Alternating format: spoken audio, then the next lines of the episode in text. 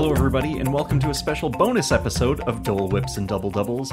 My name is Ryan Miller, and I'm from Hamilton, Ontario, and because this is such breaking news, because of our scheduling, it's just the two Ryans today. I've got Ryan in London with me. Hello! Welcome! So, we've got a lot to talk about, because Disney has dropped the Disney Genie service, which we knew was coming from a couple of years ago, but total speculation as to what it would look like, what it would do, and a couple of bombshells dropped along with it, in that Disney Genie is replacing FastPass and MaxPass at Walt Disney World and Disneyland, entirely, which is sad to see it go, and really interesting. And we're going to talk about what features come with Genie and what upgrades there are for an added cost. So let's start. Let's start with the fact that the Genie Plus service is a part of the My Disney Experience app, or the Disneyland app, depending on which side of the country you're visiting. So it's built into that app. It's not a separate app that you need to download. But basically what it's supposed to do is to help you plan your itinerary by giving you information that's relevant to your particular interests, or your identified picks for attractions. So basically, in the Disney Genie portion of the My Disney Experience app, you'll basically go in, you'll tell it your favorite rides that you really want to go on, or you'll tell it that you like Disney princesses, or that you prefer anything Star Wars, and then it will try to generate an itinerary for you on the day of, on your park day, that sort of helps you, as they say, navigate the park and spend less time in line. That's the free part of this. I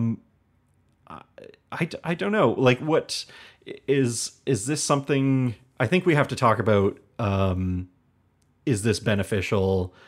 How does it change? Is it something that you would like to see used? And maybe, Ryan, if you want to take a crack at that. Yeah, I mean, until we really fully see it in use, I think it will be tough to somewhat gauge it.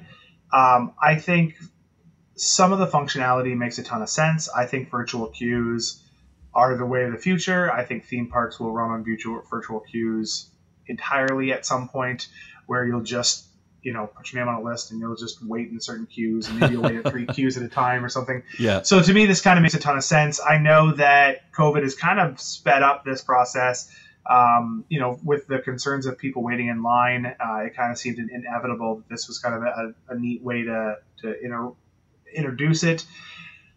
I just, one of the things that has been interesting to watch is over the past 18 months with the pandemic, the lines have been really hit or miss, because there hasn't been FastPass. And so it's actually, to a certain extent, kind of made the experience of the parks almost like the olden days, where you got on more rides, you waited, but you didn't wait an exorbitant amount.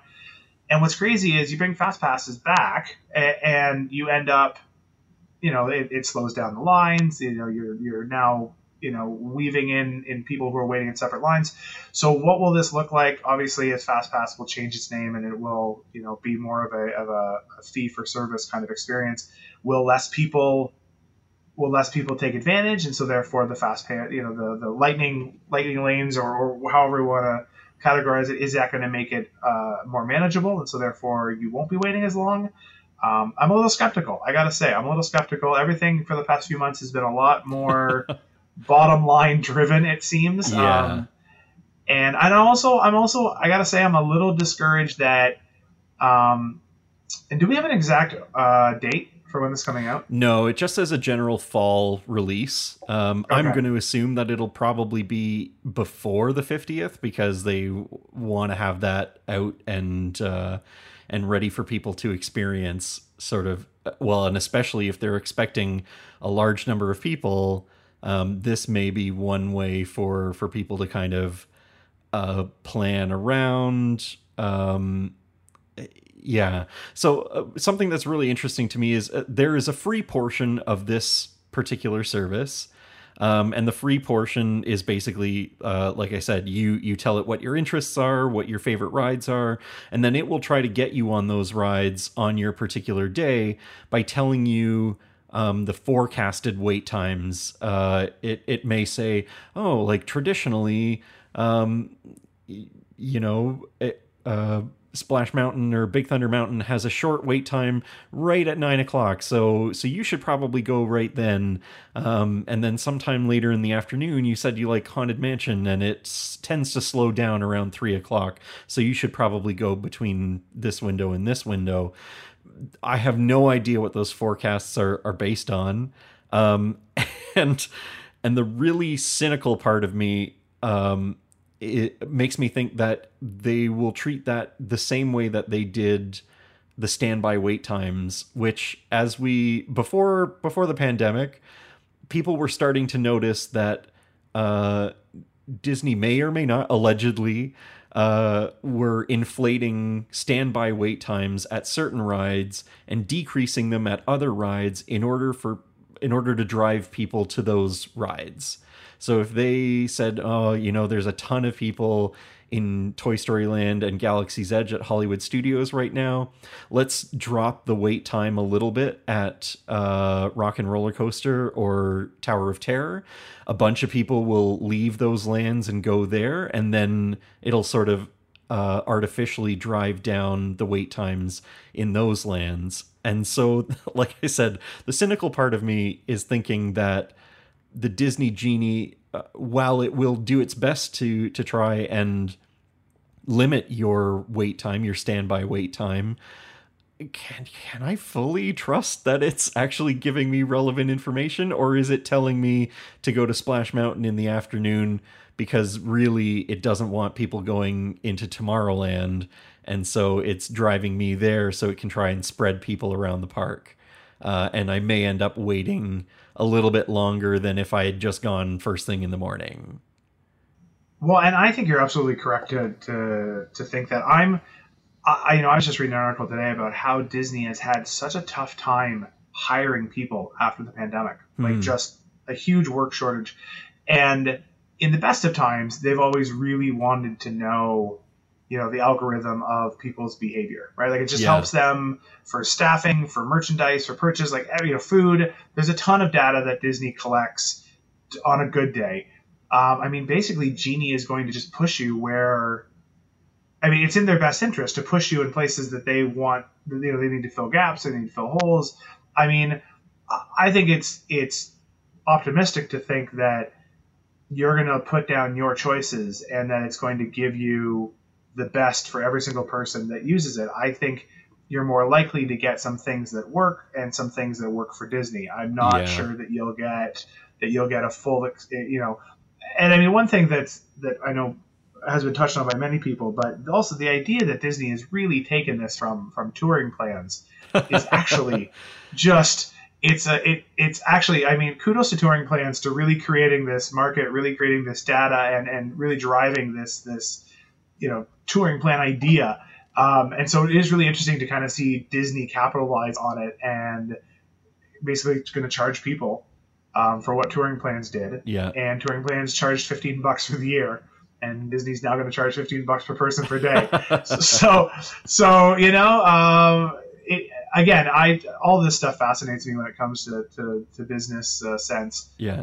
But I agree with you, Ryan. I do think there's some cynical views to take when it comes to Disney having your absolute best interest at heart when it comes to your vacation planning. Yeah, I think what you said, like it'll be a combination of some things will be beneficial to you and some things will be beneficial to Disney. And in part of Disney's sort of announcement and some of the videos that they released talking about how it works, some of the examples they give is that, you know, if you say, Space Mountain is something that you really want to do, it's going to tell you, okay, we're forecasting that the shortest wait time will be around 12 to 1, and then it will also tell you things like, oh, and hey, since you're in Tomorrowland at 1 o'clock, why don't you grab some lunch at Cosmic Ray's and go there? And here's, like, you can mobile order in the app. It's all there. It's so, like, there are very many options that are beneficial, but maybe you don't want to go to Cosmic Ray's. Like, sometimes I feel like, you know, I've got to be really in the mood for Cosmic Ray's, and otherwise, you know, I'm probably going to be willing to walk all the way over to, like, Columbia Harbor House and grab something that I'd prefer to eat. So yeah, it'll be really, really interesting to kind of see people's experiences of, did it get me everything that I wanted? Or did it get me most things? Did it have some really bizarre suggestions that were kind of out of left field?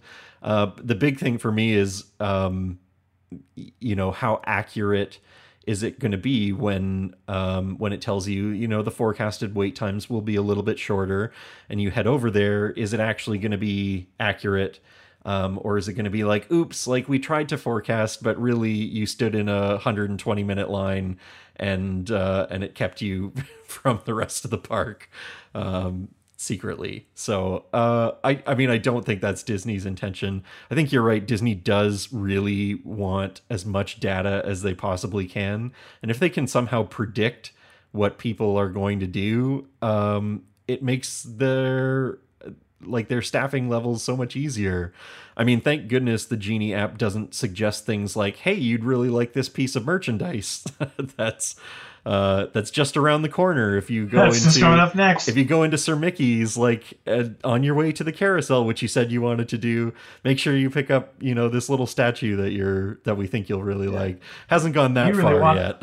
An orange bird sipper with your Dole Whip. That's what you really want. Yeah, for sure. Well, and you know what I really wonder is, I remember when FastPass Plus came out and the kiosks were places and, you know, people didn't have their phones, or you weren't as attached to your phone as you are now. Yeah. I remember thinking, you know, because, of course, you know, we would go quite a bit and certainly researched it. And, you know, at the time being a travel agent, we certainly were aware.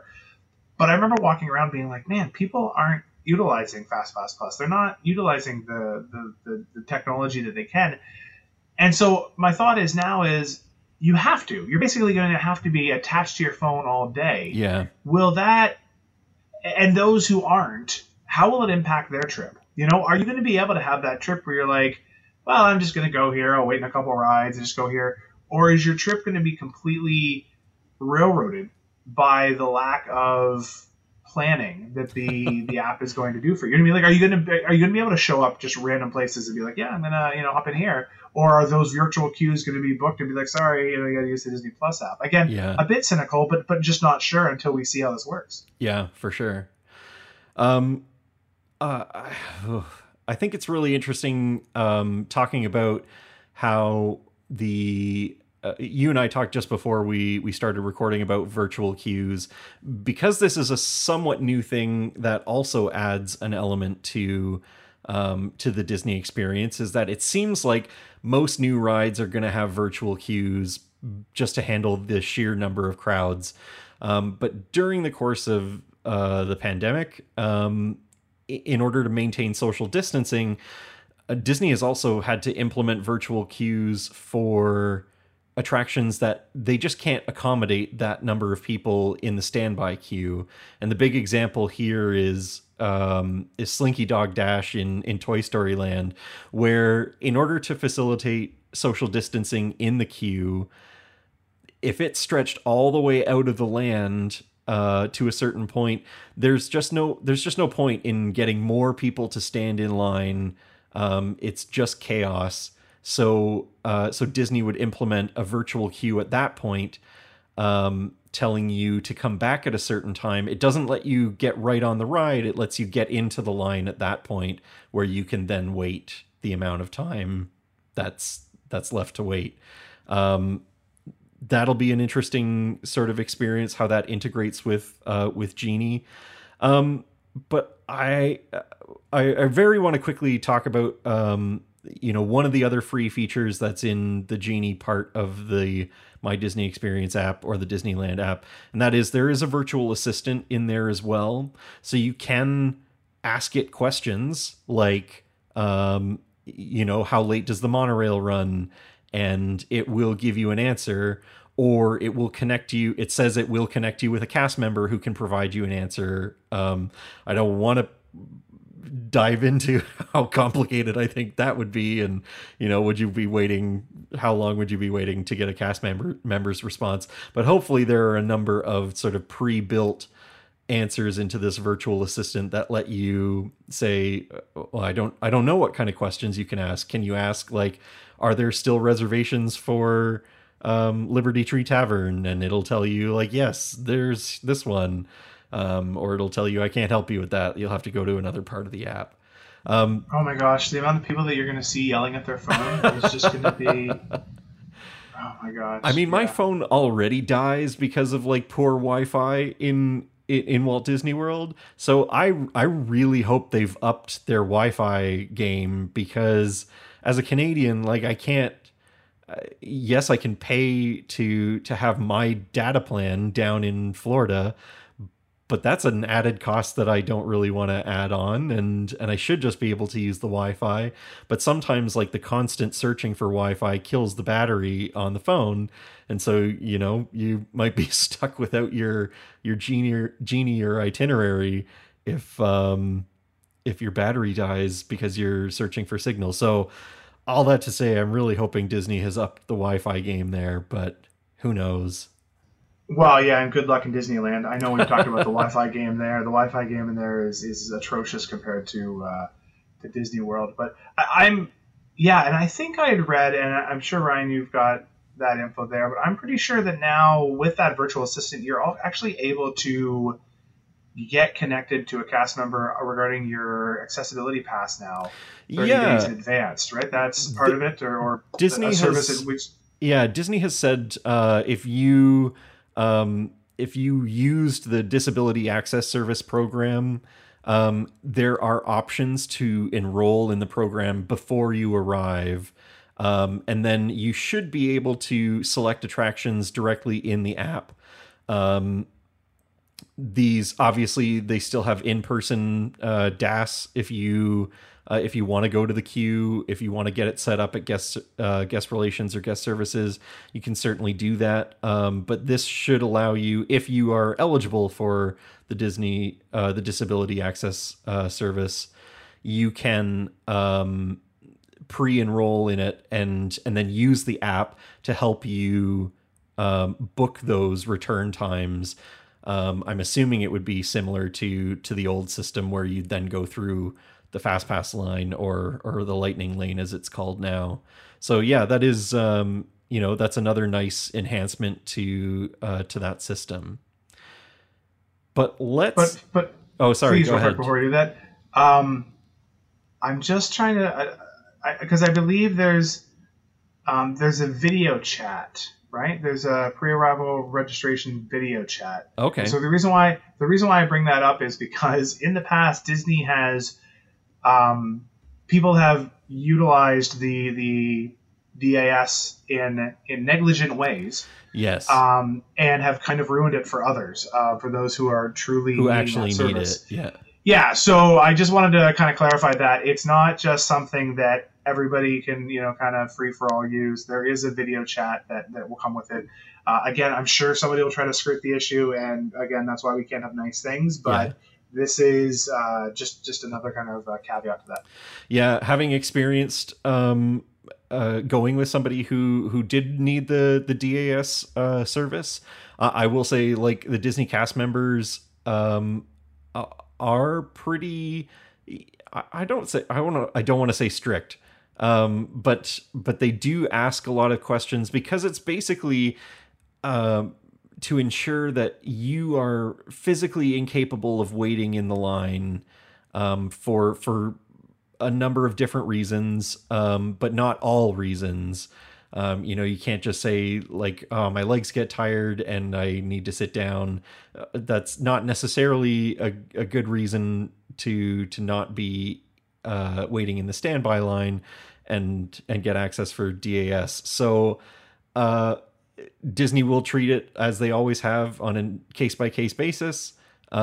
There's no like, oh, you need to say this thing and then you'll get it.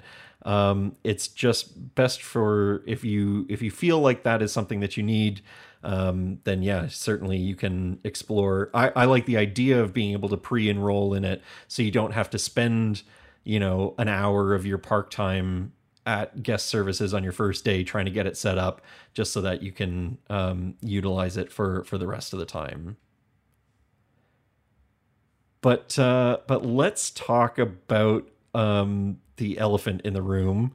I think we've tried to be fairly positive about it right now, and maybe we'll get into some of the negative additions that are here. I'll start just by saying that the Disney Genie service is replacing FastPass and MaxPass.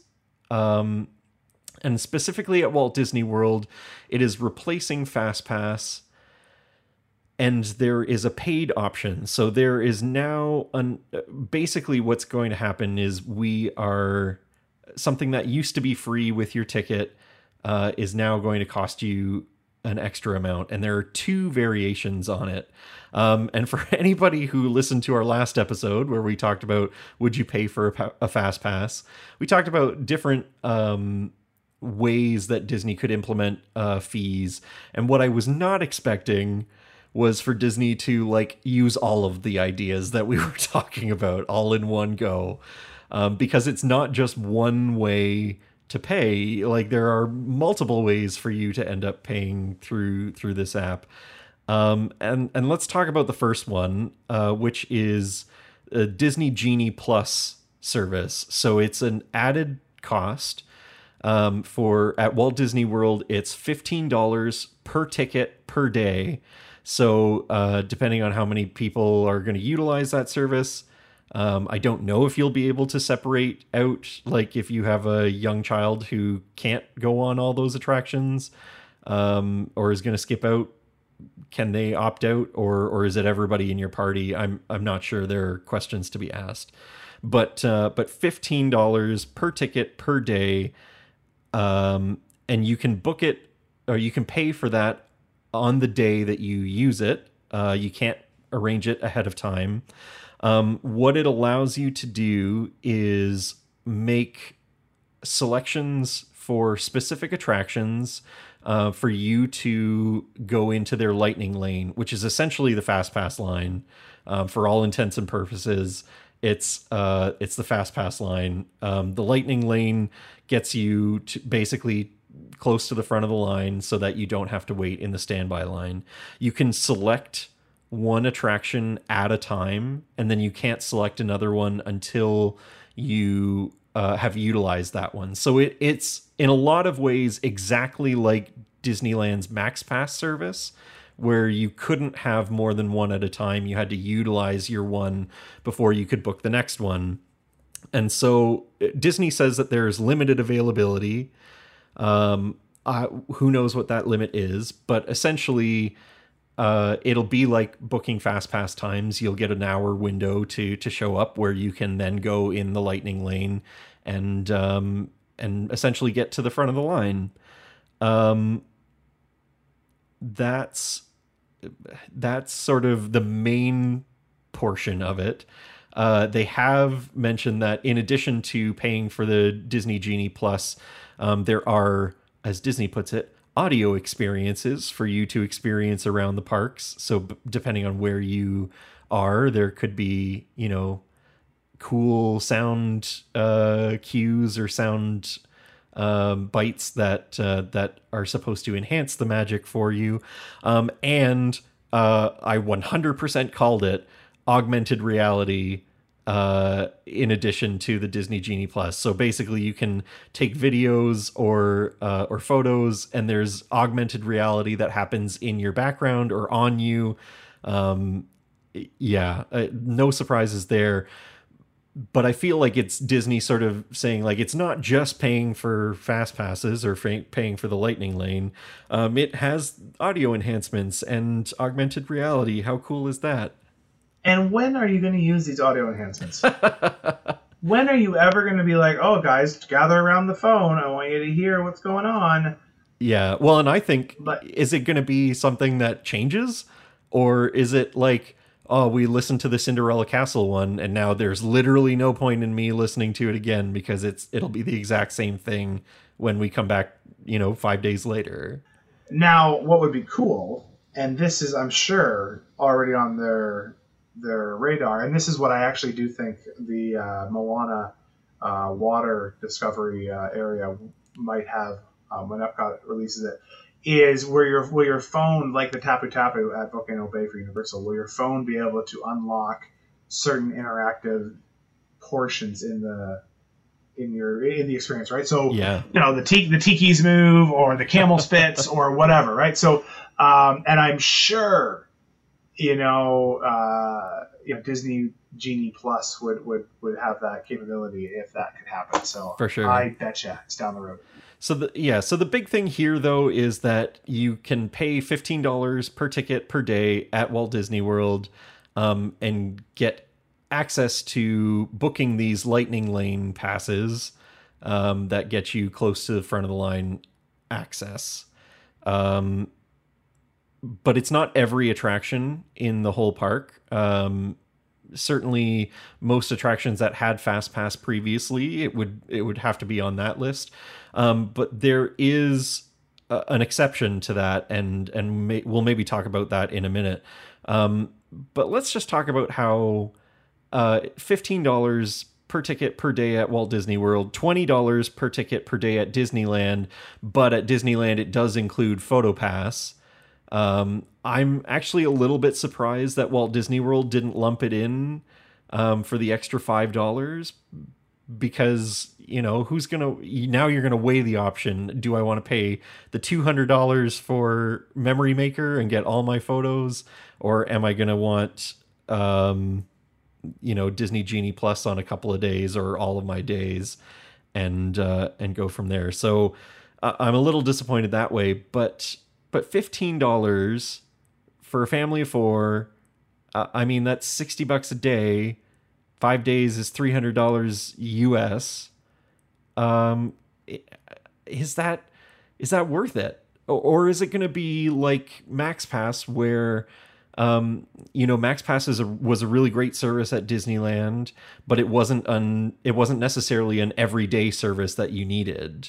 It was something that if you really wanted to get a lot done, you could pay for it, but you certainly didn't need it every day of your trip. I wonder actually if you'll actually see Walt Disney World be more successful with this than Disneyland, and only because Disney World typically, now I think 2021 will prove me wrong, but that's partially because of the pandemic. It's typically an international destination versus Disneyland, which has a far more locals. Right. So I do think you're going to have a discernible crowd that says, well, we go to Disneyland every other weekend. And you know what? Who cares? We don't need to ride Guardians of the Galaxy this time because we ran out last time. Right. Whereas you have a lot more guests coming to Disney World where it's like, nope, this is the trip.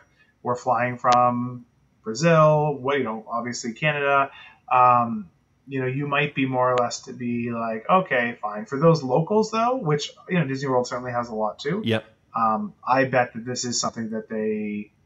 Because really, you're going to pick and choose. Like, do I want to go for a nice meal, or am I going to do, Disney, Genie Plus kind of thing? Yeah. Like, I do think that it is going to make some people stop and think. And, just like you said, like, maybe you don't need the photo pass. But I do wonder, I bet you'll see Disney World... I just bet it'll be more popular for Disney World than Disneyland. Yeah. But again, there's way more people there. So I think my big question will be, I certainly can't imagine using it at every park every day. Like, it makes a ton of sense at Magic Kingdom, where there are a lot of attractions. You could, you have a better chance of sort of getting more of those Lightning Lane passes throughout the day if there are more attractions that are available. But to pay $15 per ticket per day and go to Animal Kingdom, where there's really only 6 attractions, and 2 of them will not be on this list, as we'll talk about in a little bit. I can't imagine that that $15 is going to be worth it for Animal Kingdom.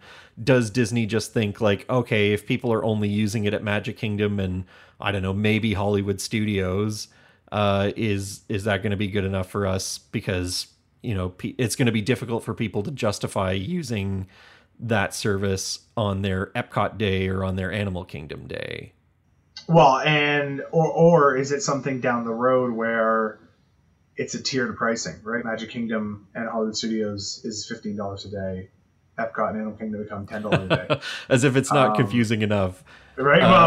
Well, and truthfully, I think as we'll get into the meat and potatoes of the exclusions, I think that's actually where you'll find the biggest change here will be, I bet people will avoid using it for those 2 parks. Yeah. Because they'll then save that money to then go into the Lightning Lane. There we go.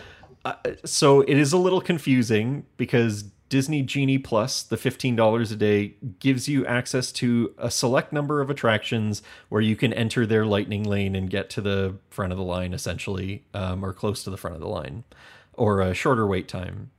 But there are the most popular attractions, or some of the more popular attractions at the parks, are separate. They're not included in the Disney Genie Plus list because you will have to pay individually for those particular attractions.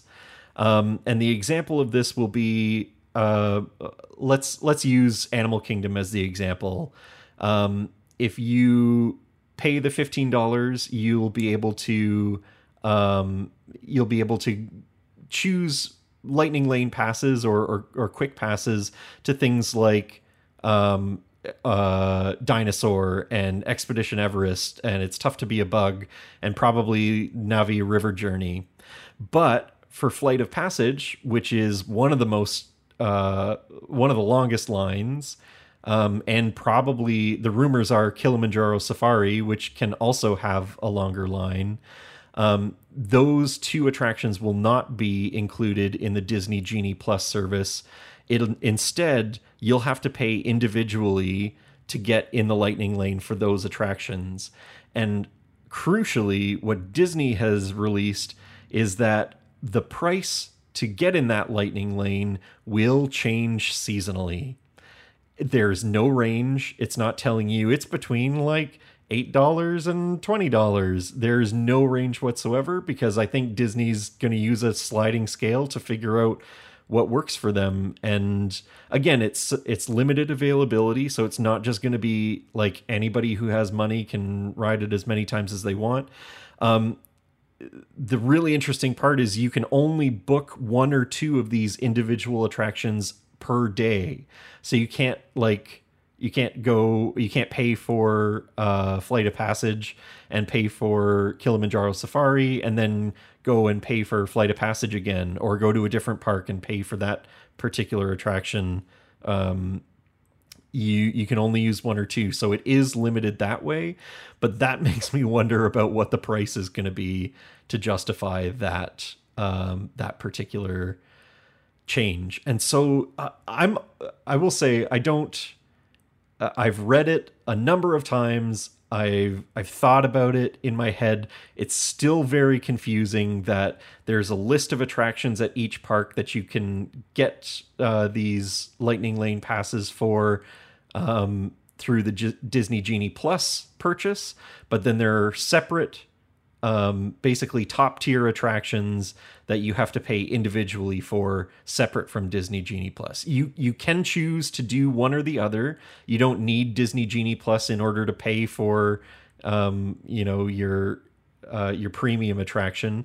You can just pay for the premium attraction and nix the Disney Genie Plus portion of it, or you can do both, depending on how deep your pockets are. And basically you can do Disney Genie Plus, and that will allow you to book like the Lightning Lane for certain attractions, but basically not the top tier attractions. The top tier attractions are only going to be accessible if you're willing to pay the price on that day individually. And individually. So and so that price will fluctuate seasonally. Right. So I'm assuming at the busy times, it's going to be right through the roof. And then in quieter times, it might be a little bit lower to kind of encourage people to use it. There's no official list from Disney as to what those specific top tier attractions are or premium attractions are. But they did give a couple of examples, or one of which is Seven Dwarfs Mine Train in Magic Kingdom. And I would assume, I'm going to say like Space Mountain, that traditionally has a long line. And so maybe they want to make that a premium attraction. And then as soon as Tron is going to come out, I feel like that'll just be added to that, that as well. Yeah. Rise of the Resistance is definitely going to be one, which of all the attractions, seems like the one that people would be willing to pay the most because it can be really difficult to get in the virtual queue. Totally agree. To be honest, out of all the rides, it's the one that I would actually say maybe I'm not upset about. You know, like I'm not saying that I would pay for it, but it might be the only one that I wouldn't pay for. Yeah. You know, what I was going to say though is, so we talked about kind of the cynic in us at the beginning. You think that if they're charging for, let's use Seven Dwarfs Mine Train as an example, if they're charging for, you know, to kind of beat the line or Lightning Lane and have a smaller wait, is there going to be less people doing that? So therefore more standby people will have to ride the ride? Or conversely, are there just going to be so many people who are willing to pay? The standby lines are going to be bananas. And the only way you get on those rides is if you pay. I think it all comes down to what Disney considers is limited availability. Right. Right. Absolutely. Totally agree. And I think it'll change by the day. Yeah. They have this like blanket term of limited availability. Because I think you're right.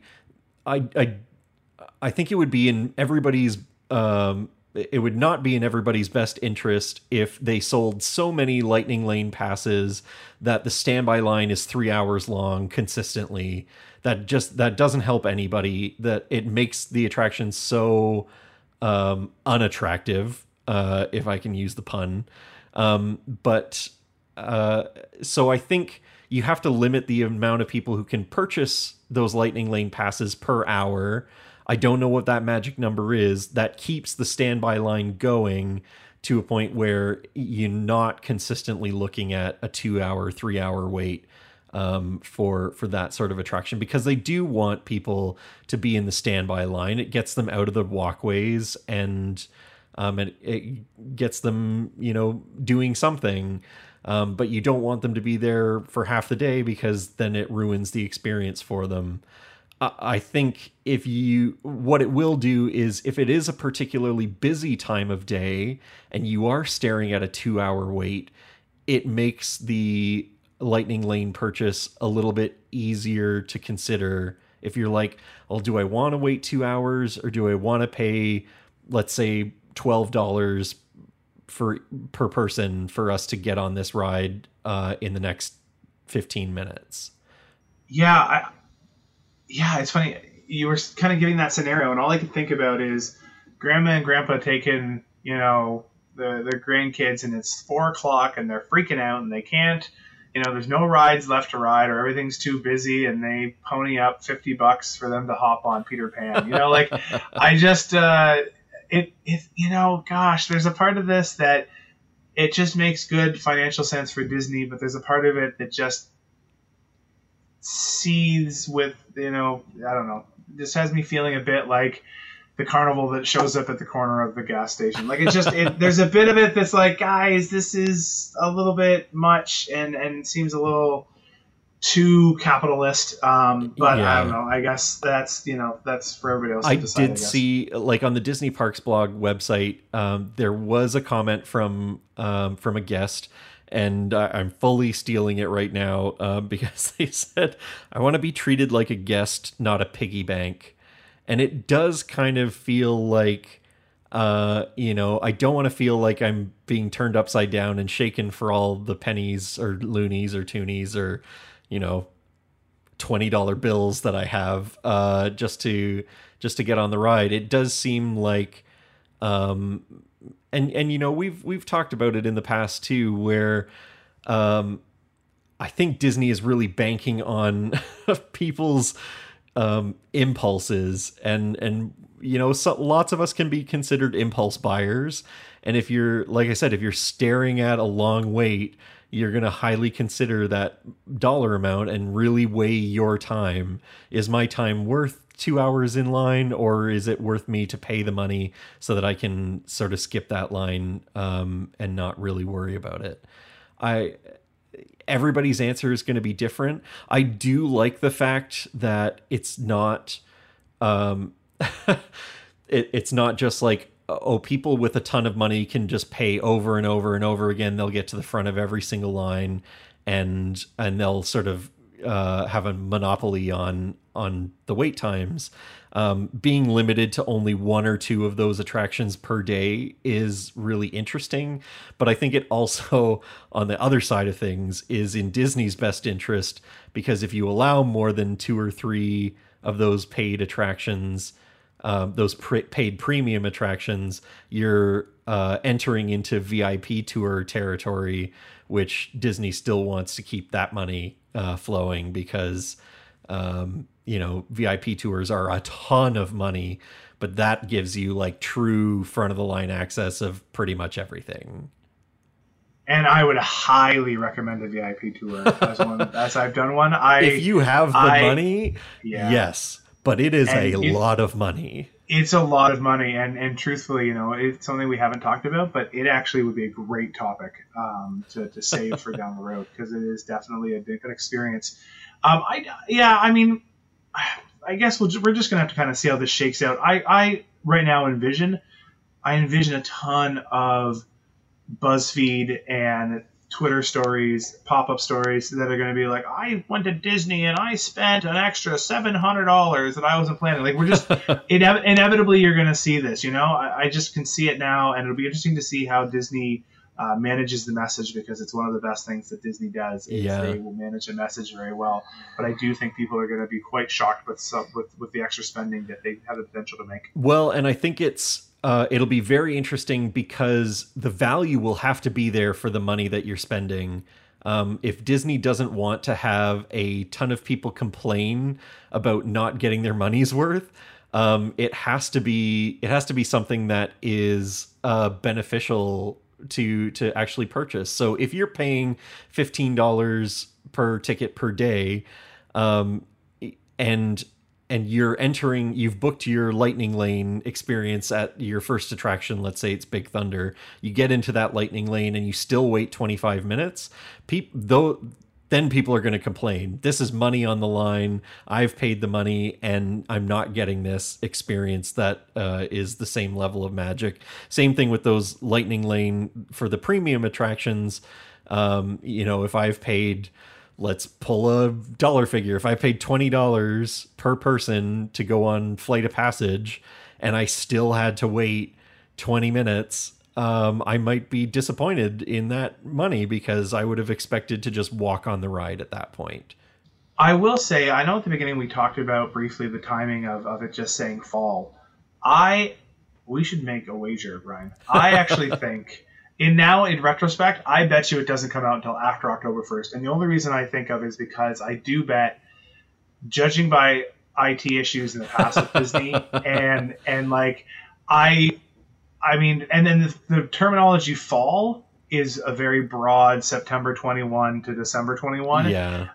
It makes me wonder if it's going to be like a November 1st thing, only because I could just see them trying to avoid any catastrophe disasters around October 1st and the 50th celebration, and just kind of put it off. I don't know. I could be wrong.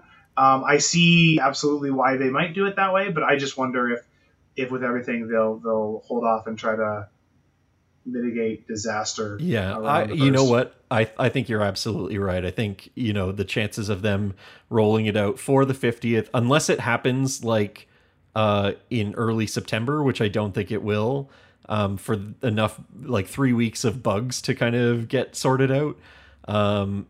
Yeah, the park is going to be packed on October the 1st at both Magic Kingdom and Epcot. With like, and with only Americans. Yeah. I mean, it is crazy. I mean, we're talking about the Genie, but it is crazy that we are in the beginning of, or well, in America, we're in the midst of a very big fourth wave. Yeah. And I'm actually quite surprised that, we haven't seen more pullback of, or I guess more restrictions put on in Disney. So, I mean, I know lots of Canadians who are not going to be going to the 50th anymore. We're one of them. So, yeah, absolutely. Right. That's so it's going to be, it'll be interesting to see who all goes and what that looks like. And wow. Yeah. Times we are. I want to briefly just talk about, because there's a little bit of detail that wasn't with Disney's posts, but did talk about in some of the videos that they were announcing about the Genie app, and that if you pay for Genie Plus, anybody who pays for Genie Plus can start to book their passes at 7 a.m. in the morning. So regardless of whether you're on resort or at home, 7 a.m. with Disney Genie Plus, you can start to book your Lightning Lane passes at 7 a.m. And so that's actually off property as well. That's off property. So where it differentiates is the premium Lightning Lane attractions. So your Seven Dwarfs Mine Train, your Flight of Passage, your Rise of the Resistance, Remy, probably, Guardians, definitely when it comes out, maybe Test Track or something like that. The ones that you have to pay for individually. If you are not staying on property, you can only start to book those once the park opens officially. So whatever the official start time is when you can start to book those. But if you're a Disney resort guest, you can book those starting at 7 a.m. So it's this really, really tiny perk for Disney resort guests that you get to wake up an extra early time to make sure that you can pay and book your Lightning Lane pass for, let's say, Flight of Passage starting at 7 a.m. and everybody else has to wait until the park opens. So not only are you paying a premium on your lodging, which we love Disney, but that we are paying a premium for your lodging. Yeah. Your perk to pay that premium is you also you have the opportunity to pay to ride your favorite ride. Yeah. And get up early to book it. It's a really interesting perk, but we're adding a perk into the column for resort guests. It's not a big one, but it's certainly there, so we can add that perk back into that column and forget about things like Magical Express. Who knew what that was? Jeez. Yeah. So we've covered a lot of the basics of Disney Genie, the free part, the $15 per ticket per day portion, and then the paying for individual premium attractions. There's a lot of this that's going to get sussed out as we go along. But I do want to make a quick comment. I have seen a few. So there has been a ton of backlash on this, in that FastPass was a free service. And at Disneyland, you could still get paper fast passes. I'm assuming that that's no longer going to be the case in Disneyland, although I haven't seen anything official. But basically, something that was free, or free, quote unquote, was included in the price of your ticket is now going to cost you an extra amount. And what does that do for the experience? And Lauren and I were talking here about if you don't pay for the Disney Genie Plus or for the Lightning Lane for the premium attractions, are you somehow going to not experience the same amount of magic that you would if you had paid for it? So if you're just going to use the app to let it tell you when it thinks the lowest wait times are, and you're going to go in those attractions and wait in the standby line, and you might wait a little bit longer than the wait times are right now. are you still going to have the same magical experience, or is it going to feel like you are missing out on more experiences in the parks if you don't pay for these premium upsells? And I don't know. I personally will have to wait and see to see what it feels like when we get there. I think, Ryan, you said earlier, if you are staring at all these long wait times and just sort of questioning, you know, maybe we should just pay for it. Is that going to diminish your experience overall? Yeah, good question, right? Well, and the other thing I would also say is, and normally I wouldn't kind of be this kind of, I don't know, dire or blunt, I guess, is I don't know if I'd want to be in the parks the first few weeks that this is unveiled.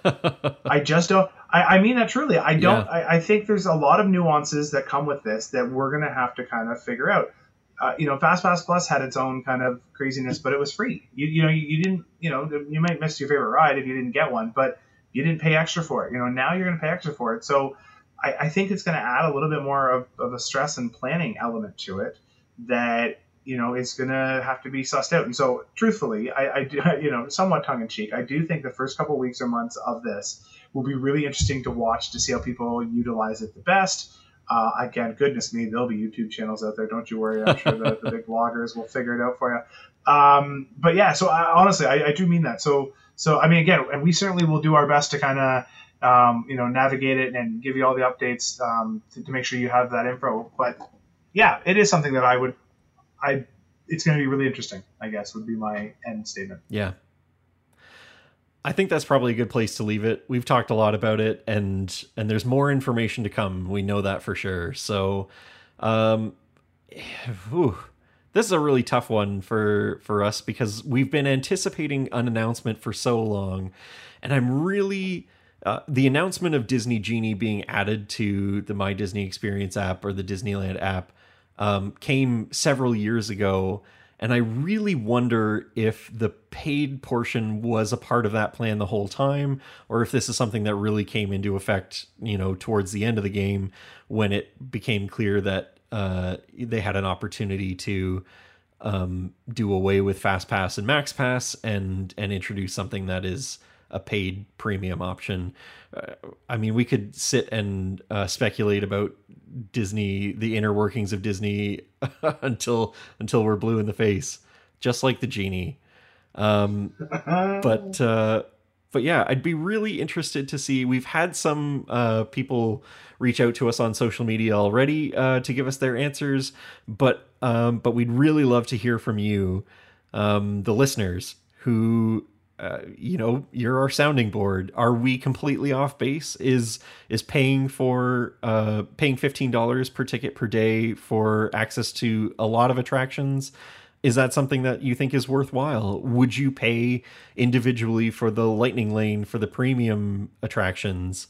Go to our Facebook and Instagram pages, find the post for this particular episode, and leave a comment down below about how you feel about it. Is this something that you're excited about? Is it something that makes you sort of cringe a little bit? Yeah, we'd like to know your experiences. And yeah, obviously we're only speaking for ourselves as well. I'm sure as we talk about this in the future, both Laurens are going to weigh in on this as well. But I think, you know, they're probably on the same page with us overall. But we want to thank you so much for sticking with us as we talk through the Disney Genie portion of the My Disney Experience app. Whenever that rolls out, we're looking forward to kind of seeing the outcome. And yeah, we want to thank you so much for joining us. And on behalf of myself, Ryan, and Ryan, we are the Double Doubles. You've been listening to Dole Whips and Double Doubles. Thanks so much for listening, and we look forward to you joining us again next time.